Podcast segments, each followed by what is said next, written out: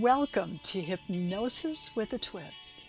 This is a podcast where I offer my years of knowledge and wisdom and share with you thought provoking insights while sharing secrets from my career as a hypnotherapist on how you can change your mind one thought at a time.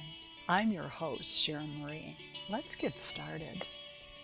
I believe most of us have had our fill with regards to the ongoing tensions that are running high at this time. And some of the things that are happening, of course, we all know what's happening, but but the ongoing COVID measures and whether or not to vaccinate, our political climate, um, financial crisis, loneliness, the election. I mean, it, the list goes on and on. So, what is it we can do during this time of crisis that can turn the way we look at our life around in a way that's beneficial, in a way that we can actually come out of this relatively unscathed. I'd like to share a few examples of what we can do to better our lives right here and now. And then I'm going to share a story with you because stories have power. And just sitting back and listening to stories can be a very soothing experience. So, here are five simple steps that you can take to support yourself and anytime that there's increased stress. So, first of all, we know that sleep is very important, and I know many of us aren't getting the sleep that we need. But few things make a bigger impact than sleep. So, if you're staying up too late or having trouble sleeping, what can you do to improve your sleep? You can try to gradually go to bed earlier. Is there a sleep time audio that you can listen to to unwind? Or perhaps a nice cup of decaf tea and a book? Books really can help a person's mind just relax and it helps you feel sleepier. The second thing we can do is step away from the news and social media. I mean, the information that we have available to us is there 24 7, and our brains are not capable of handling all of that information. And information overload is a real thing, and especially with our 24 hour news cycle and all of the negative media that seems to have become our new norm. And I know social media can be a great place to connect with friends and loved ones that we can't see in person right now because of COVID. But if you notice that it feels more draining to connect, then just step away for a while and have a list of alternative activities ready so that when you feel the urge to scroll, you have a list of alternative activities ready so that when you feel the urge, it's easier to just do those other things. The third thing you can do is use a lifeline. Literally, just call a friend.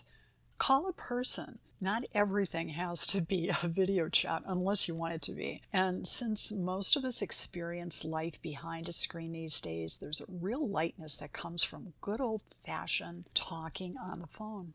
So reach out to someone that makes you feel good. The fourth thing you can do is just laugh.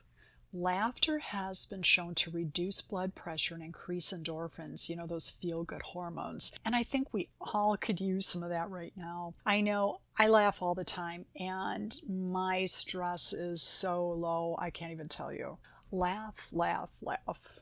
The fifth thing we can do is to do an act of kindness. Helping others has such a powerful impact on the helper, whether it's helping someone carrying groceries or supporting a friend in need or helping an animal or picking up trash in your neighborhood. An act of kindness is a great way to improve your mood. My son recently told me he plowed out his neighbor's yards during a snowstorm and not only did he feel good about that, they felt so appreciative. That one lady made him dinner and another lady gave him a gift card, and I, it was just wonderfully delightful. So go ahead and do an act of kindness and see what happens. So this morning when I woke up, I really thought about this. It was something that I saw on TV about storytelling and how when you write a book and tell a story, you're telling God's story. And there was something that resonated with me when I heard that. And telling stories is one of the most powerful means that people have to influence and to teach and to inspire and to just take our minds on a short little vacation. So I'm going to share a story with you today. This is a story that someone sent from one of my Facebook pages, and it's from the Facebook group Fairy Wordsmith. It's a short story, so sit back, relax, and just enjoy. The Winter Starlight Ball. You may remember my tale in the autumn time of the Autumn Starlight Ball, my fairy rhyme, all about how fairies dance the leaves to brown and help the trees to lose their crowns. Well, now winter is upon us. The winter ball will be held soon, when the frost fairies dance by the light of the moon, deep within the hollow of the ancient oak filled with myriads of fairy folk, casting their spell to put Mother Earth to sleep, so that her rest is full and deep. And the animals that need to hibernate are safely gathered in, no time to wait. For while they're all cozy and snuggled in their beds, snowflakes begin to swirl around the fairies' heads and in a beautiful flurry and glistening cascade. All of the snowflakes that are needed are lovingly made, each one just as unique as its fairy designer, like intricate lace patterns, each one even more finer.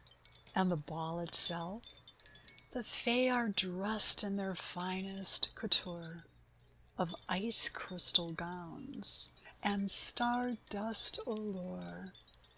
Like sparkling diamonds, icicle lights beam down on the party of silver and white, while in long stemmed glasses of frosted ice, a magical punch of pixie spice, along with the most exquisite cake, light as a feather while all around them the ice cold weather envelopes the fairies like a coat of frost, as on the wind the snowflakes are tossed. And dancing throng in the crystal slippers are a frenzy of sparkle, twinkle, and glitter, until the first morning sunbeam hits the first snowflake. And out into the winter lands the fairies take the fresh made snow and every ice crystal is hung as their twinkling music sing the winter song. The ancient oak now quiet until the next fairies dance and sing at the starlight ball held when arrives spring. I'll leave you with this quote. The purpose of storytelling is not to tell how you think, but to give you questions to think upon. I'm Sharon Marie. This is podcast number six, and I'll see you next time.